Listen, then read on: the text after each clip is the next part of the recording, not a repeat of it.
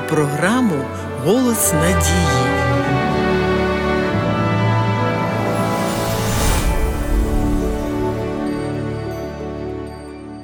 Чимало людей захоплюються дріб'язковим на шкоду собі, своїй сім'ї, дітям, онукам. Та як таке і в голову може прийти, скажете ви.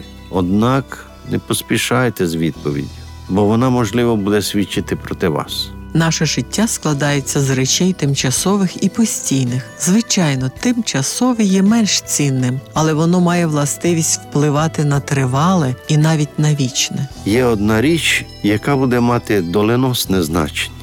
Христос про неї так сказав: не збирайте собі скарбів на землі, де черв'як і міль нищать, і де злодії підкопують і крадуть. Збирайте ж собі скарби на небі, де ані черв'як, ані міль не нищать, і де злодії не підкопують і не крадуть. Бо де ваш скарб, там буде й серце ваше. Що ж ми можемо взяти з собою з цього земного життя у вічність? Як називається той дорогоцінний скарб? Цим скарбом є наш характер. Його формування найважливіше завдання з усіх, які коли-небудь стояли перед людиною. Відоме східне повчання прописує для чоловіка три важливі речі, які він має здійснити протягом свого життя: побудувати дім, посадити дерево, народити сина.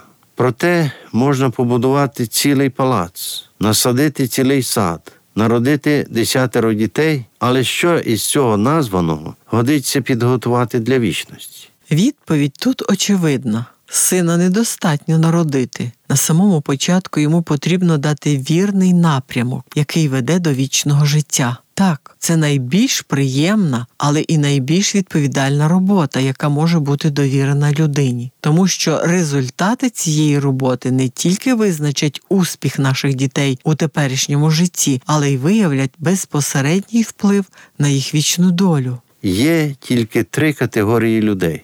Одні знайшли Бога і служать йому. Ці люди розумні і щасливі. Інші не знайшли і не шукають його. Ці люди нерозумні і нещасні. Треті не знайшли, але шукають його. Ці люди розумні, але поки нещасні. Зрозуміло, що тільки перша категорія буде дбати про те, щоб їхні нащадки успадкували характер, придатний для неба. Але й тут існують деякі небезпеки, на котрі треба звернути увагу. Існує якесь поверхневе виховання, що веде дитину до такого ж поверхневого, позбавленого глибини розуміння того, що означає бути християнином, що означає бути подібним до Христа.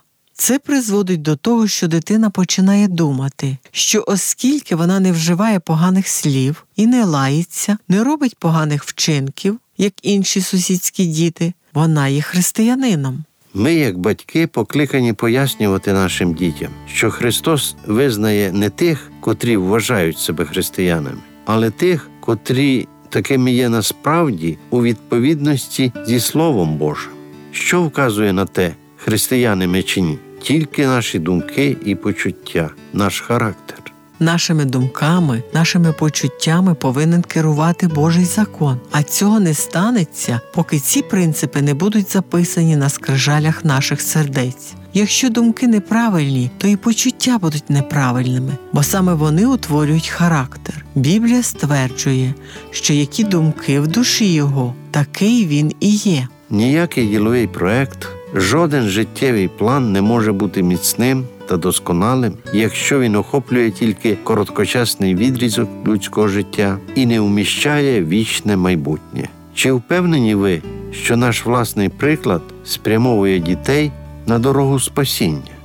Пишіть нам на адресу місто Київ 0471, абонентна скринька 36, голос надії, або дзвоніть нам на безкоштовну гарячу лінію з будь-якого мобільного оператора за номером 0800 30 20 20.